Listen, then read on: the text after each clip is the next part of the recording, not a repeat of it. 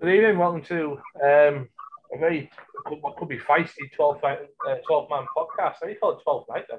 Uh, 12 man podcast. Um, after a, a, a, very different week, we'll put it that way. Um, got me, Steve Jackson, I'm in the main chair. Um, I'll be taking you through things tonight. Um, got Mr. John Donovan with me. It's um, as per usual. Evening, JJ. Evening. You okay? Yeah, we're doing good. We're doing good. Uh, we've got Mr. John Cutler. Evening, evening, John. You all right? Yeah, all good, lads. See you. Yeah, we're good. We're good. Um, I'm, I'm trying to practice as much as possible because I've got a full house tonight. Um, our favourite Geordie on again, Mr. Steve Dixon. Evening, Steve. Good evening, boys. Uh, back again as pop, by popular demand, Mr. young Mr. Jacob Jervis. Evening, Jacob. Evening. Don't sound too happy you're here. Uh, we've, uh, last but not least, um, special guest. Um, he's been on before. We've enjoyed his company before. Um, Evening Gazette writer for the Borough and suffered what we all did on Saturday. with the Craig Johns. Evening, Craig. Evening, Stephen. Evening, lads. Thanks for having me on. Thanks, yeah, thanks for joining us. yes, thank you very much for joining us. Um, thank you all for joining me. Um, tonight, got a couple of things I want to talk about. We'll talk about Coventry. Uh, interesting uh, team lineup, a few different changes. uh, yeah, yeah, including me, never not getting off that bloody bus. That's all them changes. Um, we've got that. We've got the game reaction after the game. We'll talk to Craig about that because um, obviously he did. Uh, he obviously talked to Mr. Wilder after the game. Then the big news came out Monday morning that um, we were looking for a new gaffer. Um, and then obviously Leo got put in charge. My mate Leo. Can I mention I've got his number? Um, so yeah, well um, there's lots to talk about. There's lots of reaction. There's lots of comments. Um, yeah, wait, let's get started. JD, we were on that bus to Coventry. We got back on that bus. Team came out at two o'clock. I threw my toys right out the pram. I kicked right off. We, you were about the same with that team, weren't you? Yeah, yeah. The team was just bizarre. It, it almost felt like the FA Cup draw where squad numbers were put into a bag and they were just pulled out. It was nobody would have guessed that team. Nobody at all would have guessed that team. Um, yeah, I, yeah. It just left everybody on the bus just scratching their heads. Um, yeah, uh, I can't say anymore. No. Um, Craig, obviously, thank you very much for joining us again. Um, obviously, you were the. Um, is it the recall? You know what? What is it called? It's, yeah, I'll call it the, the CB, CBS. The CBS arena. It was nearly the CBA arena when I got there. I could be bothered it. But um, you saw the um, the team sheet come out. Um, obviously, you were all handed it in the press. But what did what, what did you make? What did you guys make of it when you saw that? Yeah, I think we had exactly the same reaction as I'm sure you guys did. There was kind of, you know, a bit of teasing in the uh, in the press room that there would be some shocks coming within the team at two o'clock when it came out, and and I think it's fair to say that even at that point, having been told that ten minutes earlier and and guessing what the shocks might be, I don't think anybody in there would have guessed those two changes in particular. Um, yeah, I think part of me could kind of understand Isaiah Jones coming out of the team. I think you know he'd got a bit stick uh, in the previous game against Rotherham. He's been a bit out of form. He is a young boy, um, and, and and that can happen with a young boy. That the whole team going through a bit of a bad period. You know, he, it, it almost I could understand that decision. But to also take out Ryan Giles as well, when you know ultimately the team's only creativity comes from those two wings, it, it, just you know from from the start you could guess what would happen and it did happen. It, it Borough just had no attack whatsoever. No you're absolutely right. I mean even with the third change um, taking uh, McGree out for um, for Mowatt I just felt like we went from a slightly mobile midfield to a very pedestrian midfield three. You know there was, was we were lacking pace. You even say we were lacking creativity. There was a bit of metal a bit of toughness in there but I mean, you probably saw this where we did that. That creativity was just completely gone from that midfield three. Yeah, it, it was an interesting one. I mean, I think with McGree, it was probably more the fact that he'd obviously been away with Australia on international duty. So I would imagine that, as well as you know traveling many miles that week, he probably didn't get back to Teesside until maybe late Wednesday, early Thursday. So that one's probably why uh, McGree missed out. But but no, you're right. I think you know I think against Rotherham, while the work the free flowing attacking team that there could be that we've seen there could be under Wilder they looked better because of those midfield dynamics of dropping Crooks back to play alongside Howson and and you know protecting the back three better. They obviously got the second clean sheet of the season, and then having McGree playing that free roaming kind of ten role if you want, but behind two strikers. So again, I was surprised he didn't stick with that because that it, as well as making them look more defensive solidly, uh, defensively solid, it gave them something, you know, it could have been Crooks, it could have been whoever, but just someone in that 10 role playing off two strikers away from home, you know, you get the ball up to them and, and something might happen if you're not going to play with the wide men.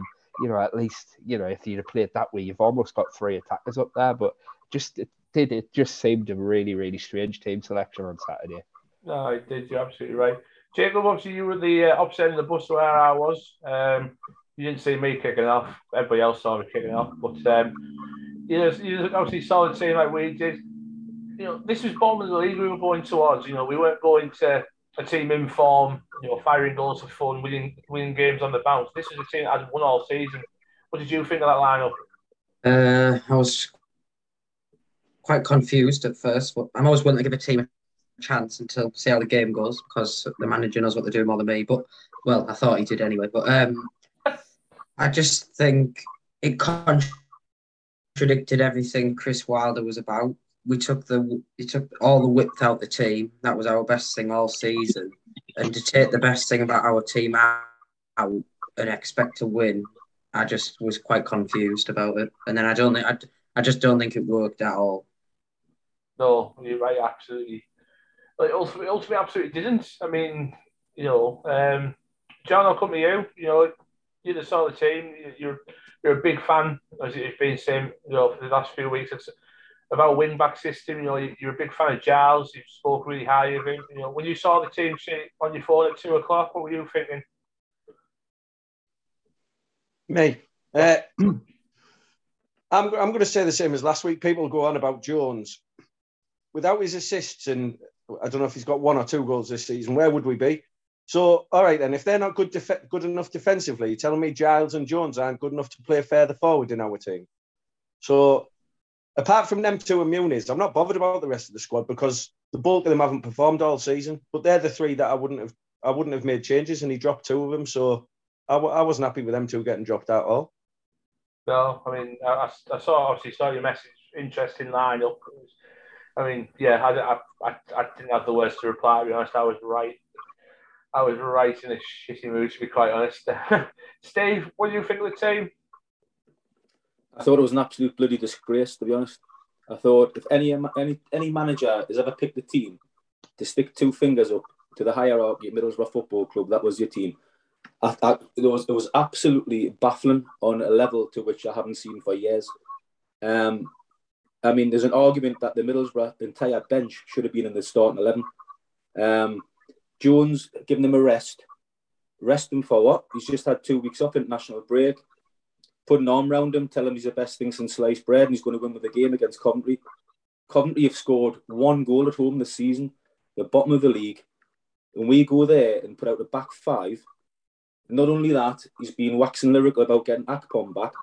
He gets him back. Now, again, the argument can be is he 100% fit? But surely, again, he's had the two weeks international break, you start your best players. Akpom should be starting. Forss, Giles, Jones, even McNair, who's been out of form. There's an argument they should be in the starting 11. Riley McGree, again, there's a little argument for him. Oh, he's been away with Australia. We're in no position to be not playing these players. We're, we're third bottom against the bottom team in the league. And you've got to put out your strongest 11. You've got an attack a team that's bottom of the league with no confidence. What you don't do is drop your best players, play a back five, and what was he hoping to achieve? A point against the bottom of the league. An absolute well, shambolic, absolutely shambolic was, from start to finish. It, it was so. We, ne- we never, we never had a shot on goal, John. We never Yeah. created anything. It was embarrassing. We had two and a half thousand of you lads down there, and he puts out the team like that. Let's call it out for what it is instead of making excuses. He picked a team to get himself the sack. It was an absolute disgrace. It, it was so unlike Wilder because it, it, it was a cautious lineup, and it, it, it's not it's not it's not his game. You know, uh, uh, it just just begged belief. That's t- totally just baff- baffling. No, it did. You're absolutely right. I mean, I'll I'll quickly go at the goal because obviously, you know, there's, there's precedent I want to talk about big time. Um, Craig, I'll come to you for the goal. You know, obviously, you've done your press previews, you've done your previews, obviously, in the papers, online. There was one player that we all looked at when Yeah. he's the danger. Yeah. And one ball got round round the defence, round Clarke, and it unpicked us straight away. We're better than that, aren't we?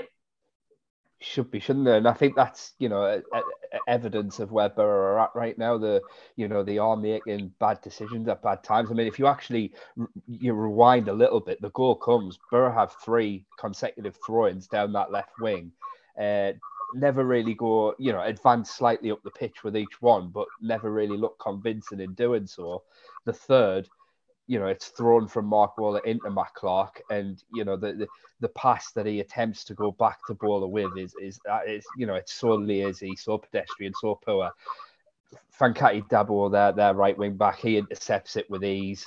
One ball over the top. Dijksteel tries to play offside against Gyökeres and and he's through on goal. And you know you're looking at that and you're thinking, what what are you doing? Like it's just bad decisions like that. And listen, you know there are reasons why Middlesbrough where they are in the table and Wilder, you know, has ultimately lost his job because of that. But I think, you know, that is another example of another goal where the players have ultimately, you know, a collection of little errors which have ultimately led to a team scoring such an easy goal. And uh, you know, I look at that as well, and it, didn't look convincing again from Zack Steffen either. It looked so easy to finish.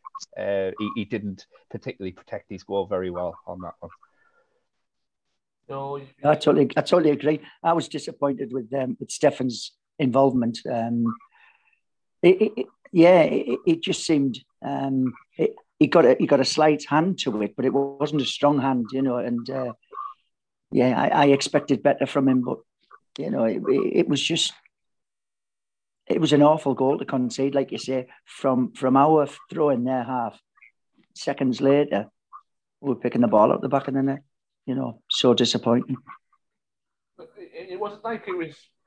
I mean, I, I, I don't know. You feel, JJ? I, I- didn't feel that that goal was coming. Like I felt, you know, the ball was bat- batting around the middle of the park. It was, it was quite a scrappy opening to the game. You know, there was nothing, you know, too anything that really majorly stood out for me. But then all of a sudden, one ball, they're it. They've scored. We just looked like we, we felt we crumbled and felt a bit so quickly, and so we looked so weak. I mean, it's, it's, the, the decision making, like Dijksteel trying to play offside. Clarke, the, the decisions he made to pass the ball, then not track the runner. It was just a complete mess. Well, there, there was absolutely no quality on display, was there? You know, from both teams, and and, and they looked what they were. Uh, two teams in the bottom three, uh, both struggling with confidence and form. Um, but they get they get the goal, they get one nil up, the crowd behind them, uh, and oh, we just never never looked like coming back. Few few half chances from Muniz, who worked harder than anybody on the pitch. Uh, but you know, we never really troubled them. I mean, for, for me, the, the main the main chant I heard from from Borough fans, the main shout was play football. We seemed like we were hoofing it.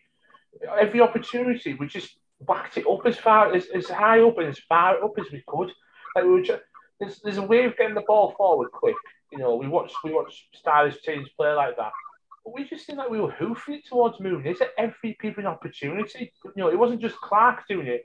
You know, Dijksteel was doing it, Fry was doing it, Howson was doing it, Mowatt was dropping back and doing it. Everyone was just trying to hoof it to Mooney. I mean, you know, what's the, what's the point? You know, he's not that kind of striker, is he? Well, because he's, he's crippled hasn't he, Steve, by taking the wing backs out the start and lining up Middlesbrough's attacking threat is the wing backs. Pace, driving up left and right side with Giles and Jones. That's not there. You look to the midfield for creativity. The only midfielder that can possibly unpick a lock is Riley McGree. He's sitting on the bench with Giles and Jones. We had nothing. As soon as that team was announced, you knew if we conceded, we're in big trouble. In this season, our Achilles heel is we keep conceding the first goal too many times. We've actually not been beaten this season by more than one goal or won by more than one goal. There's only been a goal in every single game Middlesbrough played this season. But we keep conceding the first goal too many times. It gives you a mountain to climb. But on, on, on Saturday, we had nothing to, to turn the game back around. All the match winners were sitting on the bench. And yes, he did bring them on in the second half. But by that stage, you know, Coventry are uh, sitting in, you know, making it difficult forward and trying to catch you on the break with Gyökeres. It was an absolute disgrace what he done on Saturday. Chris Wilder, I, I, am sorry, I just can't defend what he did. That was an absolute, you know, joke from start to finish. That, that, that, you know, Coventry didn't even play well. The beat win, the beat win. No, they didn't. You're absolutely right. You know, I, I, I couldn't defend what he did. I mean, I made that perfectly clear when I got back on that bus after the game. Um, that was that was final straw for me. I was I was done. I was I was finished. Um, but even when we brought the players on that you described there, like you know, your Jones, Giles is, you know, even even bringing McNair on, you know, to bring a bit more forward thinking impetus about our our back line to try and drag the ball forward a bit quicker. There was there was nothing. I mean, I can't I can't think of one opportunity where I thought I actually said, "What a save that is." You know what I mean? That's how bad it was. You know what I mean? So for, for, for me, it's, I mean, I'll, I'll come to you, Craig, in a minute because obviously you you'll have had to write a man of the match. You know, it was part of your part of your job, unfortunately. Um, you know, did, did anybody else have a man of the match? Seriously? No. Yeah, I did. Yeah, yeah, I did. I, I thought, like I said, I said earlier, I thought Muniz, um, he didn't drop his head. He he kept on making runs, looking for the ball that never ever got delivered. Uh, and when he got the chance, he would he would um, he would head for goal, have a shot. He was the only one doing it, really. Before before we move on from this, I'm going to say one thing. We didn't ultimately we didn't lose the game on Saturday because of Wilder. We lost it because one of our players didn't listen to the instructions that were given by the manager, and the players are getting off scot free. I'm I'm sick of it. Hopefully, we we smash Birmingham tomorrow. But if we do, then players then players have got a lot to answer for for what they've put us through this season. They're literally down in tools if they're not liking the manager. I'm sick and tired of modern day footballers. Well, you said there about one player didn't listen. I absolutely get where you put. I felt there was a few of them that didn't. I know Dijksteel tried to play that offside line. I just felt that whole back line just looked straight over their heads and watched Gyökeres run round him and have what 35, 40 yards to look, pick his spot and think, right, I'll put it there and I'm going to score it. There's no ifs or buts. I, I, I thought while to pick one out was a bit poor. He should have picked them all out, to be honest, because they were he's, he's done that lately, though, hasn't he? He's tended to pick on certain players this season. Um, and the ones that he tends to pick on aren't the ones that he's brought the football club, in, in, interestingly. Um, as I say, it's not the first time he's mentioned Dijksteel making a mistake. He, he mentioned one earlier in the season against Queen's Park Rangers, saying now I know there's a reason why he's only had one or two bookings since he's been at Middlesbrough Football Club. Um, trying to say that he was too nice and he should have brought down the Queen's Park Rangers player. So he, he tends to he's tended to target the same players for criticism this season. Um, and as I say, none of the criticism has been from the players he's brought the football club. Like he's mentioned Matthew Hoppe being, you know, and, and, and Forss being development players. I mean, that's disrespectful to them. They're both international footballers who've come for decent money. Um, one's trying to get in the World Cup squad, one's trying to get himself back in the Premier League, and he calls them development players. That's disrespectful. Yeah, they're, not, they're not development players. They're both older than Muniz, who plays every game. They're both older than Muniz. So what's that all about? He's just, just again sticking two fingers up with the club and saying, "I didn't want these players. They're not my players." I agree with you about Forss and uh, but if he's telling players to do a job, job. Like I like Dijksteel as well. Don't get me wrong. So twice he's picked him out. So in in our jobs day to day, do we get criticised at work and then we we keep making the same mistakes? What happens? You you get you get told off in front of people. What just because they're high earning footballers, they shouldn't be criticised in the public. They have far too much power. He should have kicked Willock up in the air. Wilder was right. He'd, be, he'd had it drummed into him all week where their main threat was, and that he cost us the game. So we talk about it in the pub. We'll talk about it on the pub, but he's not allowed to say it to the press. Why not?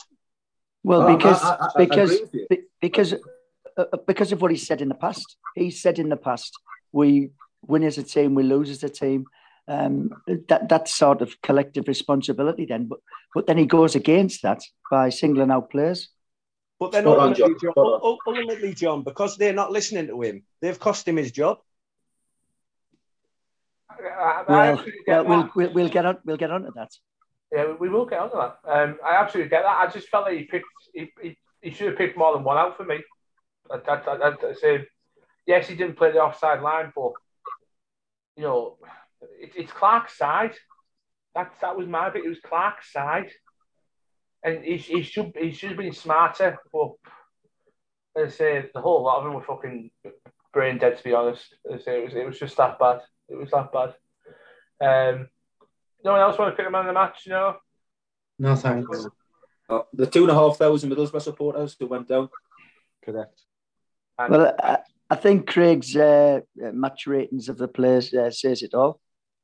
Yeah, I couldn't give anyone more than a five, and I think most people said that I was generous with that. Um, I'd, I'd normally do a man of the match section in the paper, and I just took it out this week because I didn't think anybody deserved it. I think I thought it would have been an insult as well to supporters to give anybody a man of the match. I think Steve ultimately called it there. The fans were the only only people who come out of that match deserving any credit. Yeah, and I, I will say one thing about the fans. I, I, you know, credit to them for sticking sticking with it. You know, especially when you, you look at the Manchester Derby on Sunday. I know it's completely different. I know it's completely different circumstances.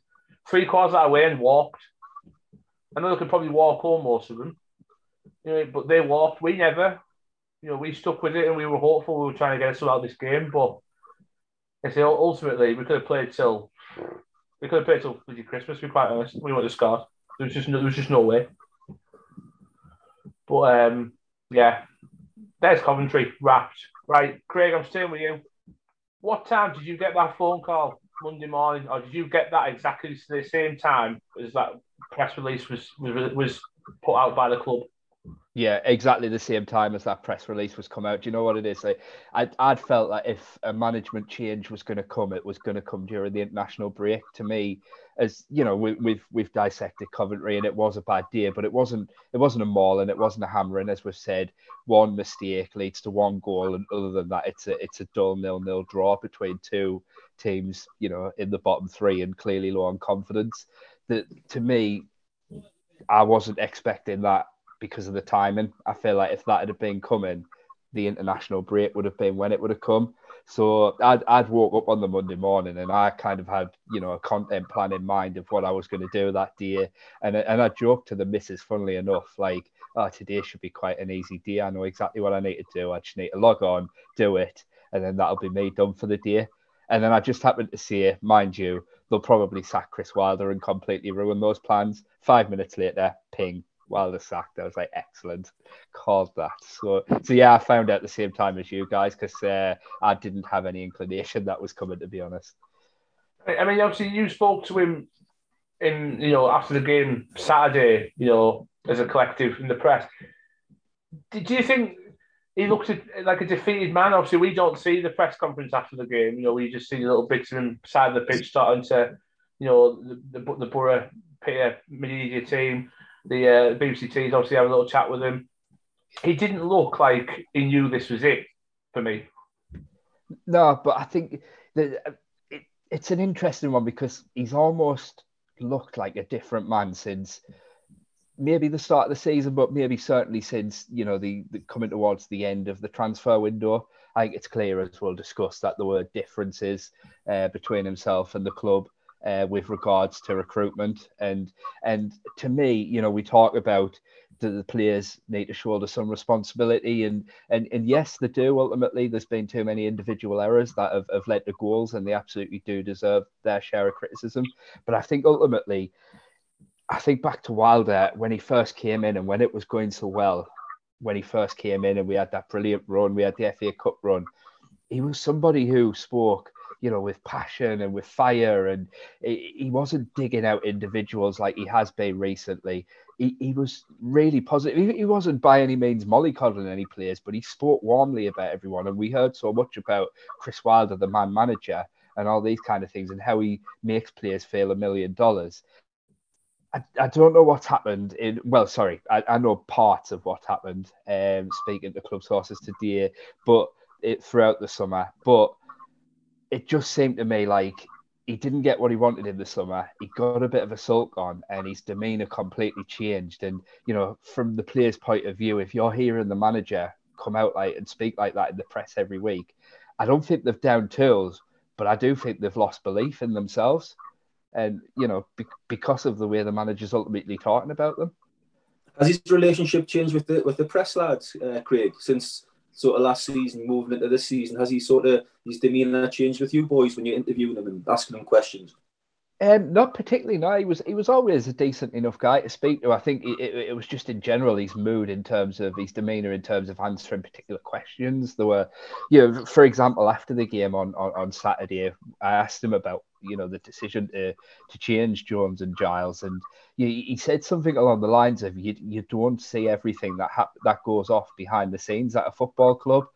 And then he kind of like quickly followed that up with a that's not to say that anything's gone off, nothing controversial, but you don't see everything. And and it was just a bit of a like, you know, like it was a strange comment to make because it's almost putting that thought out there that something did yeah. go off and there was a deeper reason for it than just a tactical one.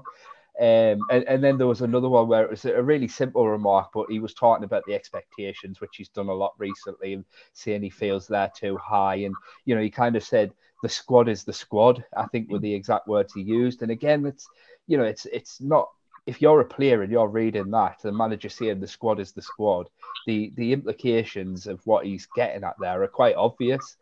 Um, and you know that that it, it wasn't so much he changed in in how he was with us. He was always decent enough with us without being you know comp- like really friendly and really warm in the same kind of way that Neil Warnock was for example. Um, I think it was more just his demeanor and and and as I say the way he carried himself um, lately. But he, he, he, he, create, he created them expectations as well because last season when he came in he talked about us making the playoffs the goals the Premier League every player that we've signed this summer, all the interviews they've done with the club have all been about getting in the Premier League. So that's what they're getting told. So he, he's done nothing to dampen them expectations. So so why why shouldn't we expect that? Yeah, and I think also you know it was it was him ultimately, and this it was probably a, a, power player with the club as well. But you know he was the one who who spoke about marquee signings in the first interview of the summer and things like that. And you know I think by this point there was already kind of an idea in mind that he probably wasn't going to get what he wanted, and he was maybe trying to put a pr- bit of pressure on at the club, perhaps. But uh, yeah, I mean, ultimately, as you say, he he was the one who built those expectations up, um, and it it clearly has just gone wrong.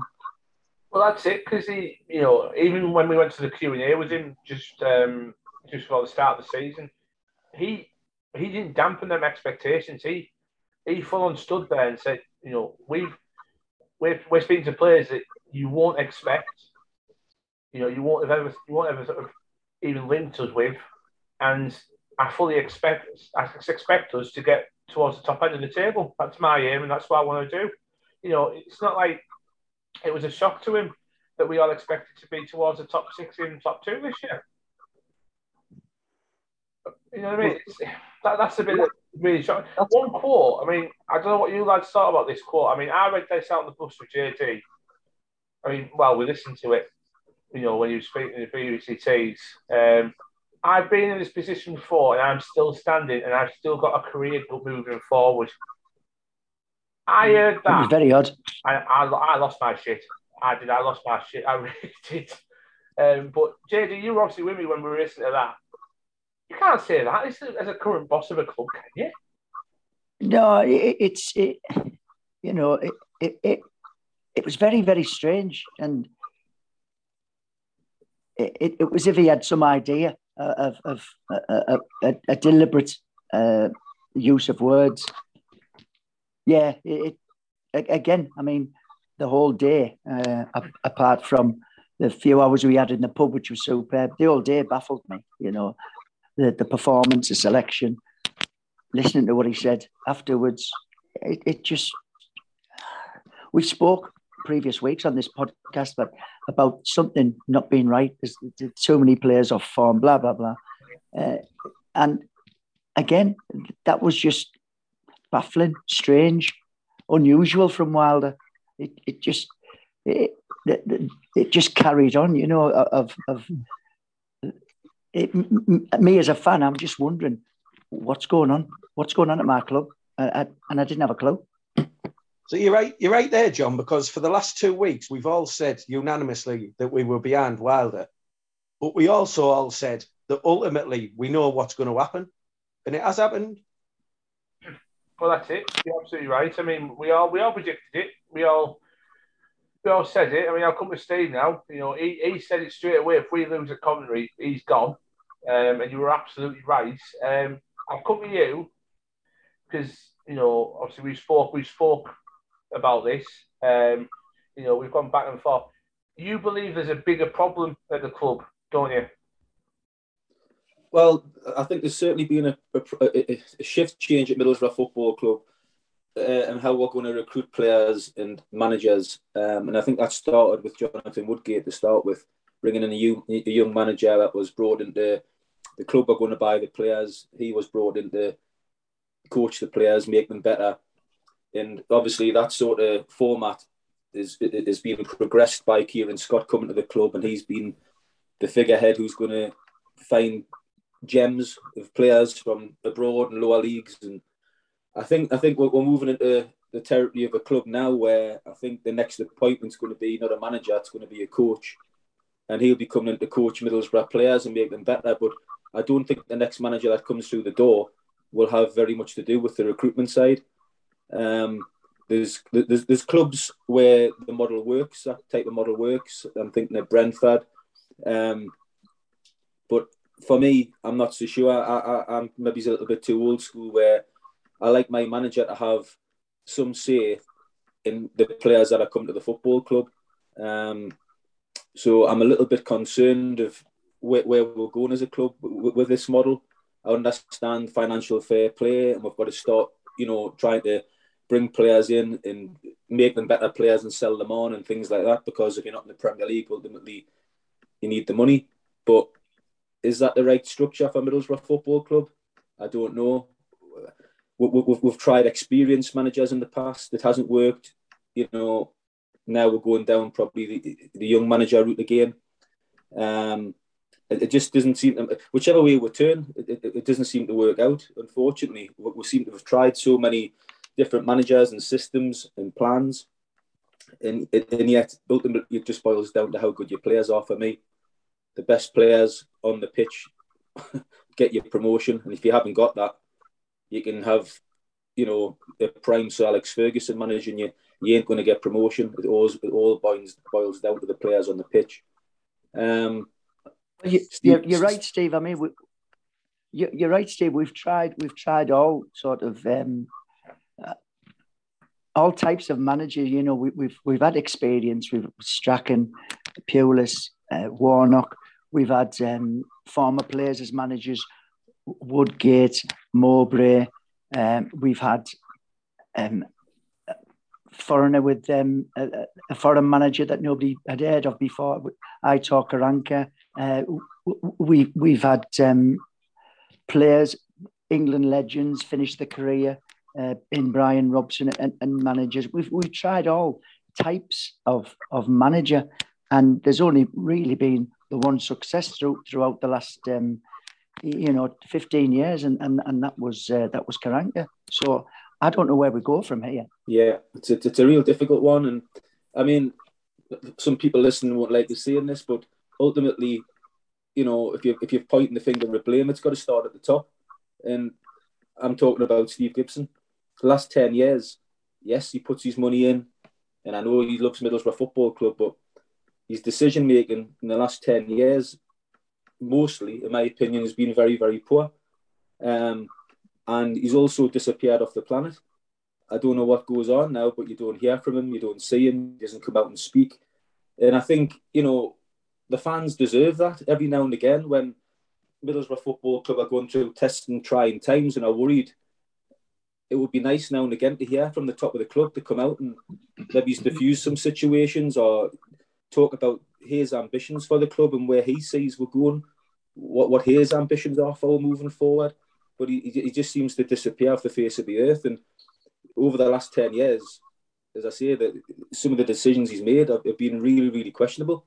And I hope this one he's going to get it right because I think there's a, you know, we'll go back to 1986 and he saved the club, and for that we'll always be grateful, and he's a legend. But how how how long do we keep harking back to them? It's 30 odd year ago now. How long do you last on your past laurels? Ultimately, you've got to look to the future and have ambitions for the club moving forward in 2022 and 2023. Yeah, thanks very much for what you've done in 86. You know, I'll be forgotten, but what are your ambitions for Middlesbrough Football Club, Steve, moving forward? Can you come out and tell us? Because, you know, this can't continue. Um, to, he, to be just, to be fair, to be fair, Steve, he brought in Chris, Chris Wilder that the vast majority of the fans um, applauded him for. Uh, you know, I, I didn't hear many people complaining um, about his appointment. Everybody thought it was the right move. It was going to take us forward. It hasn't happened. It was. It's, it's a gamble. It, it, it's a gamble, and and you've got to remember, in the last twenty years, you know, we've had success uh, we've we, have we have won the League Cup. We um we, we we had two seasons in Europe. One of them where we went to the UEFA Cup final. Now I know that's 2006, so it's a long, long time ago. But there are far bigger clubs than us, with um, with very little success than than what we've had in our fairly recent past. Um, but I, I fully understand where you're coming from. The man at the top always carries the can. But the flip side that argument, the, the, flip side that argument, sorry, just let us finish. The flip side of that argument is there's far smaller clubs than us above us in the division and in the Premier League with smaller fan bases. We've just had a better a better way of recruiting players and appointing managers and moving forward than what Middlesbrough Football Club has. Eh, you know, look at your Bournemouths and your Norwiches and your Fulhams and you know there's Nottingham Forest. There's, there's lots of teams in the Premier League um, that are doing classes as big a club as Middlesbrough when they found a way to get there and they found a way to stay there. Your Brightons as well. There's lots of teams. In the last 10 years, Middlesbrough Football Club has just stagnated and it hasn't done much. We had one opportunity when we got to the Premier League and we blew it and we come back down, fair enough. But there's been a lot of poor decisions from the top made. Now, you said about Chris Wilder being a good appointment and nobody argued with that. And I agree with you wholeheartedly. However, has he been backed enough by Steve Gibson? We don't know, eh, you know, the financial situation at Middlesbrough Football Club, but I'm sure Chris Wilder, when he sold Jed Spence for 12 million, rising to 19, and sold Marcus Tavernier for 15 million, was expecting some of that money to be reinvested into that squad. Now, I know we've brought players in, but I think Chris Wilder, part of the reason why he's not here now is because I think he's been promised more than he got, and he's been disappointed with the recruitment this summer on not bringing in a top striker, uh, an attacking midfield player, and it, it, it's, it's it's it stands out a sore thumb. It's cost me. So when I criticise Steve Gibson, I'm not criticising him in terms of what he's done for the club or he's or, or he's you know he's Middlesbrough through and through, but just certain decisions at certain times. You know, I think could you do more? Could you back the, your, manager more? And I think over the last few years, I think he should have done. See, correct me, correct me if I'm wrong, but I'm sure it wasn't the back when we appointed Wilder. Didn't Kieran Scott uh, supposedly have a lot to do with that appointment? So, so when Kieran Scott's appointing these managers, surely they're having in-depth conversations about what might be available transfer money wise. And for me, this has been coming, like we've said, since the summer transfer window. What conversations are they actually uh, I mean, we mentioned when Don was on the other week, and I said they're not singing off the same hymn sheet. The next manager that we get in, if he's told that we've got no money, that's fair enough. There must there must be being honest with them of what we can and can't spend. Otherwise, it's never going to work. We're going to be changing managers every eight to twelve months. The thing is, We've had seven managers in five and a half years. Now, one Thing- thing Steve, Steve Gibson always was, well, the next manager will be the eighth manager in five and a half years. But one thing Steve Gibson always done was show loyalty and, and give these managers time, whether that be Brian Robson, Stephen McClaren. He always give them time. But for whatever reason, over the last five and a half years, we've got this real hire and fire sort of tactic now where as soon as it's not going right, bang, they're gone. It started with Gary Monk. He was done, didn't get on with Gibson. Gary Monk was out the door. And since then, uh, you know, there's not many managers survived long under Steve Gibson in the last five and a half years. Is, is that is that is that a, a road you think we should c- continue down as a football club, like like what Watford do, hire and fire, or would you rather Steve No. Gibson give manager a bit long, a bit more time? No, I, I don't. I don't like it because it means you, you start again uh, over and over again, and it, it's not good. Um, but you know, Chris Wilder didn't get what he wanted, but just get on with the job. Don't sulk. Don't make team selections just to prove a point. You know, your, your job is to is to try and move the club forward. Don't you know? Don't be petty and don't don't just say, "Well, I'm not playing him because I, he wasn't my choice." I think it's uh, I think it's a a, a little bit of uh, blame lies at Wilder's door for for like oh, I say, absolutely, hundred percent, especially- hundred percent. especially Saturday's um, baffling team selection, and I think he was just petty and trying to prove a point. No, Backfired. what what not ambitious chairman brings Zack Steffen in for Man City, Giles, Lenihan. I think I think he's been given. They wouldn't have bought players in like that if they weren't if their aim wasn't the goal or in the top six. I still think the bought players are good enough to be at the top end of the table. And I and I think when he's sticking his nose up at Hoppe and Forss and not using them, I think it's pathetic. They couldn't have done any worse than some of them in the past couple of games. So why aren't they even getting on the bench? There you go. you haven't got an argument for have you? He's absolutely right. Um, He's bang on. Come on. He's bang on correct. Yeah. Once yeah. them, once them two signings, they brought here to improve and get first team football. And like we've said before, uh, Forss, I think he had 40 odd games when Brentford got promoted. All right, he wasn't starting them all. We mentioned Hoppe scored a hat trick in the Bundesliga in their derby, played for it internationally. They're not going to improve if they're not getting any minutes. So ultimately, it was always going to fail. So the next manager has got to know that the players that the club bring in to improve and sell on for a profit, which is the model we're having, they've got to play. No, no. That's what I'm saying. I think that's what we're going to go down now. The next manager that comes in is ultimately going to be a yes man, and he's going to be a man that's come in, and they're your players. We buy them. That's your squad. Get on with it. That's he's going to be a young manager who's obviously got ambitions to be a good coach, and that's the route we're going down. It's it's it's, it's obvious. Even the names we're linked with are the same. They're all young managers who are, you know, you know, good coaches, but they're going to come to Middlesbrough Football Club, in my opinion, under no illusion that listen, you're the coach you manage and you coach them players, but the players that come in are Kieran Scott's players in the in the, in the scouts at Middlesbrough Football Club. That's the that's the road we're going to go down. It's what happens at Sunderland. We We're talking on the podcast last week, um, and sorry, I'm forgetting the lad's name. Um, who come on as the guest? Nick, Nick, Nick, that's right, Nick. Nick, Nick, Nick Waits, yeah. Um, and he was saying that's the model that Sunderland have got. Sunderland bring in the players, young players, and Tony Mowbray's job is to coach them and make them better. And Mowbray is happy with that, doing that. You see, Chris Wilder wasn't that type of manager. He liked to have a say in who came and who went, um, and that, that's that's the road we're going to go to, uh, down now.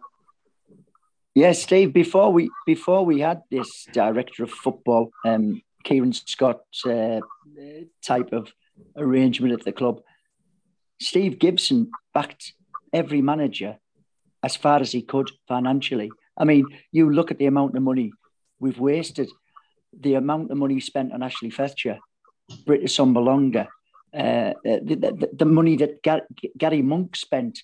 So he's he's changed it now. Whereas it's not the manager who's in charge of the transfer kitty, it's the director of football. So it, we've just changed our model. Yeah, definitely. No, yeah. Well, he, he's obviously going to come out and talk, isn't he? Because I think, I think maybe the last time we heard from Kieran Scott was when Wilder was appointed. So Kieran Scott's got to come out and he's got to, he's got to talk to the fans because I know he's only he's, he hasn't been here a long time really, but he, he's not he's not absolved from blaming all of this. He helped appoint the manager. He's the one bringing in the players. So ultimately, he's got a lot to answer for. So he needs to talk to the fans more so for me than Steve Gibson. No, I say, that a lot of fans have had a lot of opinions, I suppose, in the last 24, 48 hours. I think even since Coventry, you know, the, the chat was more about above Wilder, you know, looking at Kieran Scott, Neil Bausor. I mean, you know, you know, there's fans, fans saying that you just said there, John. You know, why, why are we questioning Gibson? You know, it's it's people below him that should be should be you know um, looked at. I, I personally think that. I think Neil Bausor he's looking at firstly. You know, he's, he's he's the one that I know. I know Gibson signs it off and he's the final say, but nine times out of ten, Bausor is the man that signs the checks now. You know what I mean? So Steve, I've said this before in the past. Bausor gets far too much criticism for me. We brought 12 players in. He's told by the gaff, by his boss, what we can spend and what we can't spend. So if players are coming with agents and are wanting more money than we've got, we can't do it. He, he- he's on a budget of what we can afford to pay players.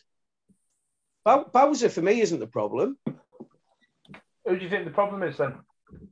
Well, the problem's because we're not communicating between the managers that we're appointing and what's going to happen. I said it last last year when we appointed Wild. It was an odd decision because the way he fell out with uh, Sheffield United. It started off all right, but ultimately they can't be communicating properly because there's massive fallout and we keep changing manager all the time. I mean, we said we said last year there was no point keeping Warnock because he'd want players in and he was going to be gone in six months' time.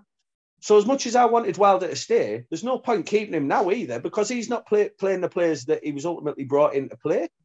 It was always going to end in failure. We need to get the right man in. It's either going to be a young coach or the foreign model, which works well abroad. They know exactly what they're doing. You're going to coach the players that we're bringing in, and you're going to improve them. And we're going to try and sell them for a profit, and hopefully we get promoted in the meantime. They need more communication. We can't keep changing managers every eight months because we're going to end up going down a division. It's never going to work.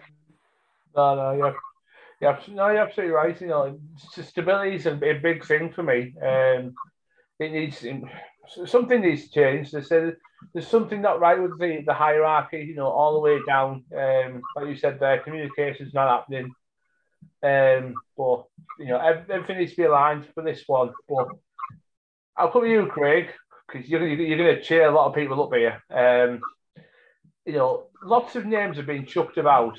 You know, lots of lots of names. I mean, I saw someone last night say, "Let's bring James Milner in as player manager," and I put my phone down. That was enough for me. Um, but one one play, one ex player that's been linked to the job um, that has caused a lot of fuss. I mean, it's it's gone as far as if he gets the job, I won't go again. Simple as that. But you're about to cheer a lot of Borough fans up and tell us about Gary O'Neill. not under consideration whatsoever. Um, I can't at the minute get any names on who is on the shortlist. I think, as I say, it, it's been suggested to me that it's more advanced than what people think.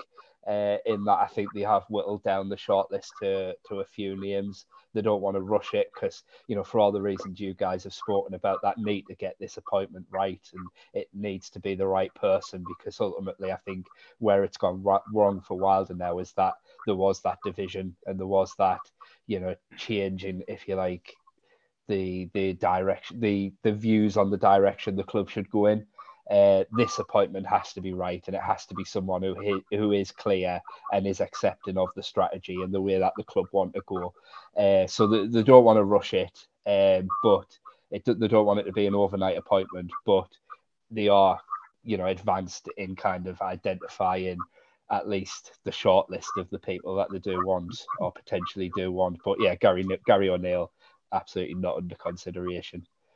So just to put just to put you on the spot here, then, do you think it'll be a foreign manager?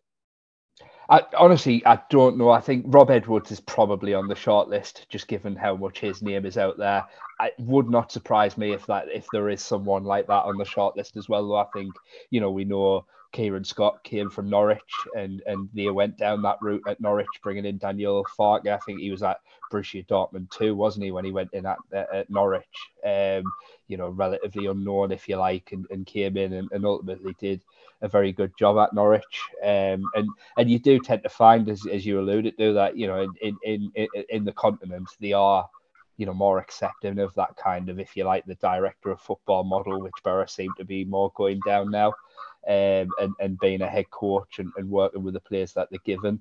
Uh, and I think ultimately, you know, that's that that is probably what Borough need now, whether it's a Rob Edwards or a, a, foreign coach who's happy to work under that. I think, you know, I'm listening uh, to the to the excellent debate that you are all having here about what's been going on at Middlesbrough in, in, in, the years, and I think, you know, we talk about all the mistakes that have been made, and, and, and ultimately at Borough, you know, over however long, there hasn't been any stability and there hasn't been any consistency either. There's been all these manager changes, and all of the manager changes have, have largely been radical changes in style. You know, like Tony Pulis to to Jonathan Woodgate, Jonathan Woodgate to, to Neil Warnock, Neil Warnock to Chris Wilder. The change in style of football there is so different time to time. And I think you got to a point where ultimately that squad was so muddled and so imbalanced because it was made up of loads of different managers, players, and that's ultimately now in the current climate as it is, you know, championship finances as they are, like more and more clubs are going down this route of having a, you know, a kind of recruitment team, almost a director of football. I mean, what I would say is that the club would argue that Chris Wilder was always involved in that recruitment. It was never a case of signing players behind his back but clearly there were divisions in the type of players that um, that they wanted to sign. And I can give examples of that. I think it was described to me this summer that there were three players in particular who who Chris Wilder wanted to bring in, uh, all 30 or over. And um, one of them, I think we all know, was David McGoldrick. How old is he now? 34, 35. Uh, someone he knows well. I can understand why he wanted to bring him to the club, but he wanted a two year contract. And the club said, absolutely not. This is not the model we're going down. We've made those mistakes in the past. We've given contracts to, without being disrespectful to David McGoldrick, we've given contracts to journeymen who are looking for one last payoff, you know, before the, the ride off into the sunset. What Middlesbrough now want to sign are the likes of Marcus Forss and, and, and Matthew Hoppe, who are young, hungry, desperate to come to the club and improve. And, and on, on the Matthew Hoppe signing, yeah, he took a pay cut to come from Mallorca and he come to the club really eager to kind of prove himself and get his career going again after he was the bright young thing in Germany at Schalke and then went to Mallorca and had the difficult year there. So he was desperate to come here and impress and potentially get in that USA national team squad. And as it was described to me, he got here and was essentially told by Chris Wilder, You're not for me. You can go and play for the under 21s you know, and, and, and it was that kind of thing where, you know, because these divisions appeared between club strategy and Chris Wilder's strategy, Chris Wilder was then making these decisions with particular players and things like that. And ultimately, when you get to that point where there's that, you know, if you like the fork in the road and and part of the the, the team are, uh, are going in one direction, the other part of the team are going in the other direction, you're not pulling in the same direction. You're not going to get the ultimate, uh, you know, the ultimate destination, which for both Wilder and I still believe Borough is the Premier League. Ultimately, they were pulling in different directions to try and get there. And I think no matter which side of the fence you sit on, whether you feel like they should have backed Wilder and gone with his style of signing, or whether you agree with the model that Borough are going down, ultimately everyone needs to be in tandem. Everyone needs to pull in the same direction, or it won't work. So I think ultimately that's why the, the, the change is being made, and, and, and the next manager is so important because you know ultimately needs to buy into that. I'll bet my bottom dollar that Hoppe's involved tomorrow it, it will be interesting to see who is involved because of course Leo heads up this this quartet of, of coaches and but there's Mark Tinkler there who is the under 21s boss, Lee Cattermole under 18 and, and Craig Liddle the academy manager. It was, it was interesting to see Hayden Hackney among the first team trading pictures today. In the club put out the gallery. Yeah. Uh, I, I've, I've been very impressed every time I've seen Hackney. I must admit he's a he's a very smart footballer, very good on the ball. Uh, so it'd be interesting if he's involved as well. But of course, you can only name uh, a squad of 18. So if you if you if you put in Hackney in there, who, who are you leaving out? Because I mean, even on Saturday, you know, they brought in Luongo, for example, after the transfer window, and, and he's not made the bench yet. So it will be interesting to see what direction they go down tomorrow night. Do you think there might be a change of formation, Craig, with Isaiah Jones being suspended? Do you think Leo might go to a back four? I'm not so certain because I, I'm, I don't think they really have the players at the club to do it. I think ultimately, I don't think Tommy Smith should be starting as right wing back because I think it proved on Saturday that he isn't attack minded enough to do that. But I'd be very surprised to see them, you know, change from uh, from from the wing back system that they've been playing because I'm just not sure, particularly without Jones, that they've got anybody to play. You know, wide as a as a wide forward, as a you could maybe go four three three with three strikers, but is that That's what I thought. Yeah. yeah, a bit is that a bit too much? I don't know. Um, it it's it's hard to call. Obviously, we haven't had, we did, they didn't do a press conference today. Uh, didn't want to kind of in the in the circumstances put Leo up, which is is understandable. So not really a chance to pick his brain. But I'd be very surprised if they moved away from from kind of the the kind of three at the back system that they have been playing. It just it would it wouldn't surprise me to see maybe Dijksteel playing right wing back or possibly even Paddy McNair who can play there. He plays there a bit for Northern Ireland. I certainly wouldn't be going with Tommy Smith if I was going with uh, with wing backs. Yeah. Right. I mean, obviously, you said there, you know, there was no there was no press conference today, you know, for obviously, obviously you know, for the circumstances, what's going on. But you know, if the club are going to take the time with a disappointment, I bet you're dying to get stuck in the Leo on, on Thursday, Friday, aren't you? it will be interesting. I mean, he's a great talker, isn't he? He did that club interview at the end. Uh, you can't help but love the guy. But yeah, I mean, it, it would have felt, I think, a bit the day he, he took.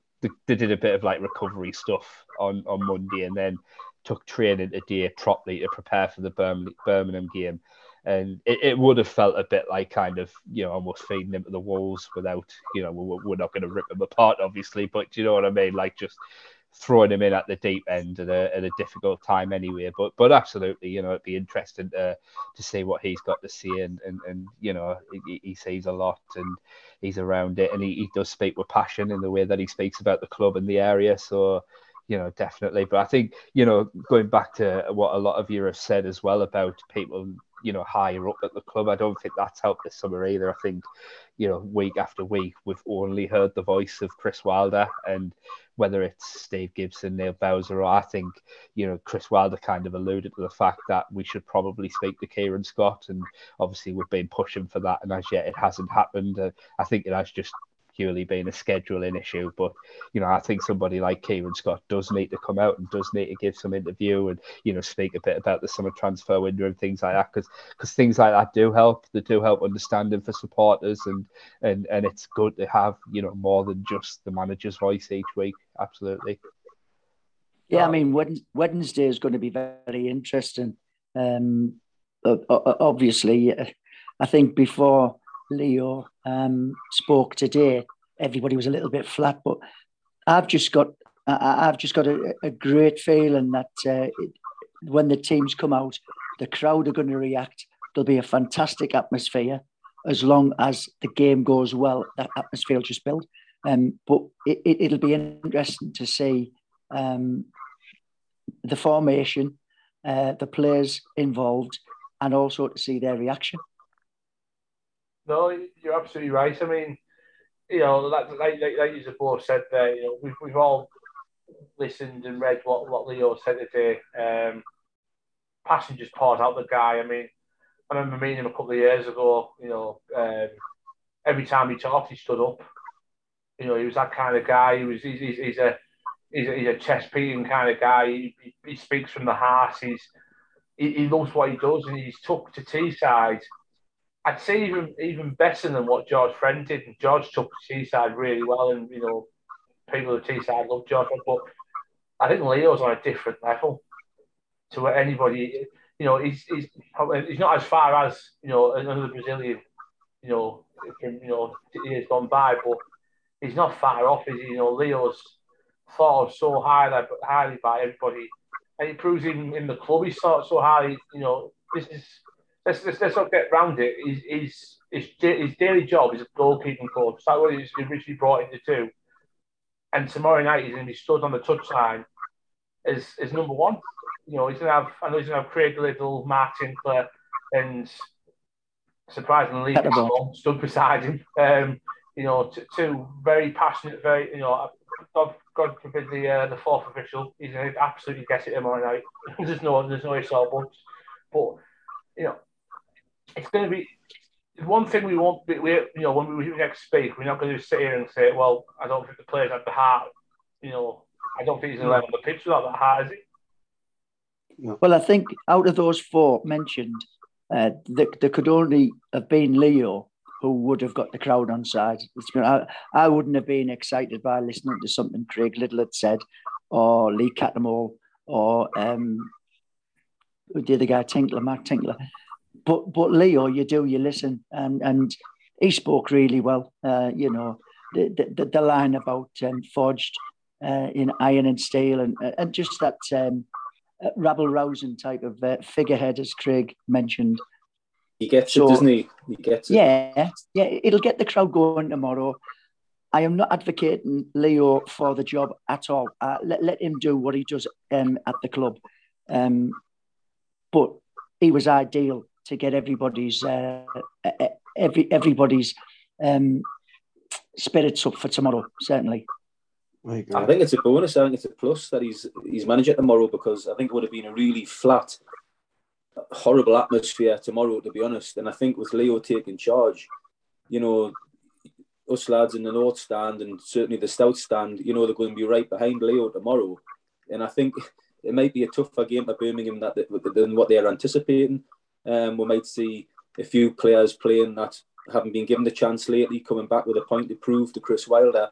You know, it could work out where you know in Middlesbrough's favour tomorrow somehow. I think uh, I, I might be I actually fancy with chances more now that we're with Leo than I, than I than I would have done with Chris Wilder, which is something I would never have thought I'd been saying two weeks ago. But I really do believe it. Uh, If you his interview today, even though it was for three minutes, I think like you lads have said, it was inspiring. It was it was it was motivating. And if those 11 players pulling on that shirt tomorrow night can't get motivated and inspired by that man and what he's been through in life, then they should never play for the club again. And I, and I, I do expect Middlesbrough to come flying out the traps tomorrow. I I feel that the, the three minutes that you were alluding to there, I know Chris Farley. You know, he speaks very knowledgeably. You know, he's, you can tell he's been in the game a long time, and he knows he knows what he's talking about, and he knows the right things to say to you know get fans on side. You know, his style of football, his pressing play. But then three minutes from Leo, it, you know, it, it took a, a fan base or a bit a bit disillusioned. You know, a bit you know questioning what's going on, and you know a bit like oh, you know I, don't fancy tomorrow. All of a sudden you think I'm right behind that. I'm right behind that. You know, like you said, Steve, he gets it. You know, for, for someone that's you know brought thousands of miles away from Teesside, he gets it.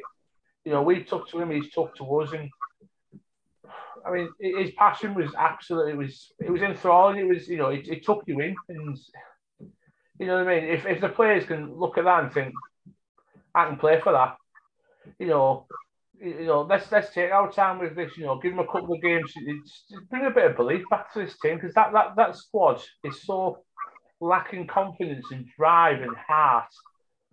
It's it's scary, and I just think Leo will be the right guy to bring that back into him. We just need points at the moment. Uh, performances performances will be good, will be nice, but we just need points. Um, Yeah. We can't we can't stay down that wrong end of the table for too long because it becomes habit forming. We need points, and I, I hope what Leo had to say raises the crowd, raises the players, and um, and and we put in a performance um, and get the points tomorrow night.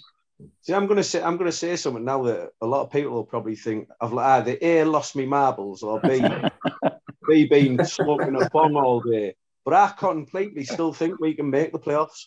With that squad of players, I still think we can make the playoffs, which will then make me it'll make me question the players even more for what they've put us through in the first 12 games. But hey, listen, listen. You'd only have to look back. Other teams. Um, do you remember Leicester City? They won the um, they won the Premiership under um, uh, what Ranieri. Ranieri. And then the next season, some of them virtually went on strike for him. I- I- it's it's wrong. You're right, John. It's wrong, and and for whatever reason, it, it happens at clubs where players don't get the right feel, and and and as a result, their performances dip. And that's Um, for us last season with Chris Hughton. Chris Hughton's a good manager. Yeah. Couldn't get a Yeah. couldn't get a tune out of him. And then Cooper comes in and then and the and they make the playoffs and get promoted to the Premier League. That's right, and I agree with you, John. By the way, I, I, I still think there is a chance for us to to get into the top six. It's going to take a hell of a run of form, you know, eh, we can we can do it. We can, you know, we we, um, we, we see what Forest done last season. We've seen what Palace done previous seasons. It, it's not beyond the realms of possibility. I'm more hopeful rather than I am confident, but uh, I- I'll, I'll always I'll always hold out hope that uh, we can do it. But it's got to start sooner rather than later, hasn't it? That's the thing. It's got to start now, really. Need to get out the bottom three first. That's what I think we should focus on. Never mind playoffs. Just get a couple of wins first. Definitely, yeah. I mean, the way we're talking, we're, we're absolutely miles. We're in nine points off the playoffs, you know. Exactly. It's nothing. We're in nine They- points off. nine points is, is a lot at the minute. If we keep playing how we are, we can't see the next win coming at the minute, but you never know. Exactly. Let's say win tomorrow night, all of a sudden that nine turns to six. You know what I mean? All of a sudden you think, oh, hang on. But like you said, you're absolutely right, Jacob. We, we need to put games together now. We need to, you know, not win one game and think, oh, right, we're going to run now. Let's let's win two or three games in a row. Let's you know, let's put that run together. Um, but you know, let's see what happens tomorrow. You know, I'd usually ask you for a, a score prediction, but I'm not. I'm not going to because No, do it. Definitely do it. we're going then. I'll start with you then, John. Go on. 3 0. you're gonna see you're gonna see a completely different team performance tomorrow. And everything that I've said, everything now that I I've said tonight, everything Yeah. that I've said tonight will be proved tomorrow about the players and modern day footballers. Oh, yes. And I'll even Okay. say Hoppe will Hoppe will make an appearance off the bench. We'll play 4-4-2 and he'll score one. Get off that bomb. Listen, now. It's like talking to Mike Bassett. Jesus, four, four, two. Right, JD, go on. Score prediction. 1 0. I'm going to have us to win, but uh, yeah, 1 0. And I just hope we put in a performance of, of heart, desire, spirit, uh, and, and, and get the win. Spot on. Steve. I don't know where I'm getting it from, but I'm I'm going to go two one to the Borough. Do me. Jacob. 1 1. Fuck's sake, lad. He's been Youngsters, missed youngsters of Didier, youngsters of Didier. Hey, I, I, I think I'd take 1 1 at the minute. we need to get wins. We need to put four together. 1 1. Right. What about, what about Craig? What's Craig going for? Craig. I'll, I'll go. I'll go for a scrappy two-one win as well. I, I can't see a three-nil because I can't see the confidence in the team being high enough. But uh, but two-one scrappy, get it up, get over the line and get that win. Same time next same time next week. I'll see you right here, Craig. Yeah, I hope you're right. I really do. But I'll say I'll say two 0 I think we'll uh, we'll score early, we'll score late, and it'll be a bit scrappy in the middle. Um, but Uh, uh, you, you use that line for Coventry, Steve. I know, but and he, and he didn't go to Coventry, so you know things things change. um, but before I do go, obviously, because by the time we talk next next week, you know things might have changed, and we might have a new man in charge. I'll start with you, JD. If you want one man in the job, who do you want? Do you know what? I've no idea. I, I honestly don't don't have a clue. I, I can't give you a name. What do you Uh. I could easily read. I could easily reel off the um, uh, the, the people who are at the top of the uh, Sky Bet charts or, or or any other betting site. You know, I could easily re- reel their, their their names off, but I just don't know. I, I can't see where it's coming from. There's plenty of other betting partners involved, by the way. I'm still waiting for my Yep. sponsor. Um, Steve, one name. Uh, I, I've- I've got to say I'm not in, exactly inspired by the list of contenders at the moment. It's looking like Rob. It's looking like Rob Edwards, but um, uh, give Roy Keane the job. That'll be fun, won't it? Good shout. I I didn't expect that name. Wow. Right, Jacob, go on, give me a name. I, d- I might get slated for it, but I think I think it'd be worth giving Jimmy Floyd Hasselbaink an interview for the job. Well, no one slayed you for that one. That's, that's not a bad job, to be fair. John, I'll come to you. Uh, I'm going to give you two names. One manager that I want because I think he was given a rough ride when he was here the last time, and he's my all-time hero. So Tony Mowbray, Nick him back off Sunderland. But the manager who I think they might get is the lad who was at Huddersfield last year, who did a cracking job. Carlos. Carlos Corberan. That's the He's just guy. been he's just been sacked by Olympiacos as well. Has he? So, uh, he was sacked last week. The- the- I think they played 12 games, won two, and he was he was sacked last week. I think so. He's available. But apparently, he's in the running, isn't he? He is. Apparently, he's been spoke to. Um, Craig, one name that stands out. Gary O'Neill? No, I'm just kidding. He could have a yellow card and watch the Masters for that. yeah, yeah. Oh, no, um, I think part of me thinks you know Rob Edwards of the of the people that are named out there is the standout candidate in terms of what fits what Borough probably need right now. But for a bit of excitement, maybe someone who nobody expects coming in left field, young foreign coach. Um, I'll, I'll I'll go for that. yeah. Right, Steve. Sorry, I, I've um, I've decided I do want somebody. Grant Well, Leadbitter. that's good. Go on. Who do you Yeah. want? Grant Grant Leadbitter. Leadbitter. Do you know what, John? I would I wouldn't be unhappy with that at all. I'd take it all day No, long. I wouldn't actually. I wouldn't at all. I think that's. I think it's probably a good shout. Um, You know what? Just, just on that, um, you know, but not Grant Leadbitter, but Lee Cattermole, who is obviously one of the quartet in interim charge. Few people I've spoken to in the last couple of years have had really good things to say about Lee Cattermole. Obviously, managing the under 18s at the minute, and by all accounts, his standards on the training pitch are, are, are absolutely humongous. And you know, there's a few times where apparently since taking charge of the under 18s, they've had to, you know, ask him to reel it in a bit and remind him that he is coaching 17, 16, 17 year olds. I mean, you, you all remember what he was like as a player. But by all accounts, this this week stepping up, and obviously when you work with senior players, it's a bit different, and you've almost got to command their respect to get your points across, etc. And I think you know a lot of the things we said earlier about Leo and how you know his positivity and his you know kind of impassioned you know responses were perfect to get everyone going and lift everybody again.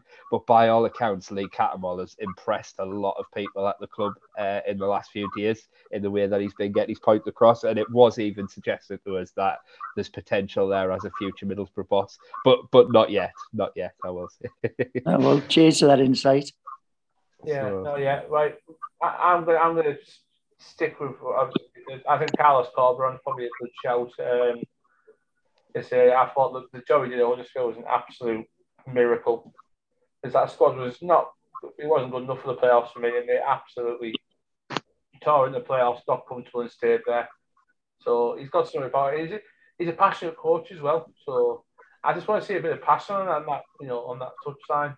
You know, I'm, I'm sick of you know, I loved Alan Neil, but it, it looked like he was taking a pee in the bloody toilet. You know what I mean?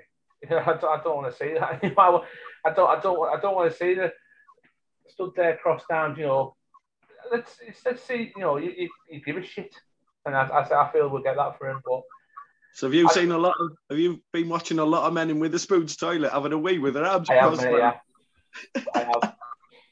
That's my And on that, and on that note, And on that note, um, right, a lot of gone. We've gone through a lot. We've, um, yeah, it's been a good chat. That's it, that's it for this week. Um, thank you very much for all popping on, Craig. Thank you so much for popping on and uh, giving us a bit of insight into what's going on at the club. Um, always welcome to come back on, mate. Thank you very much.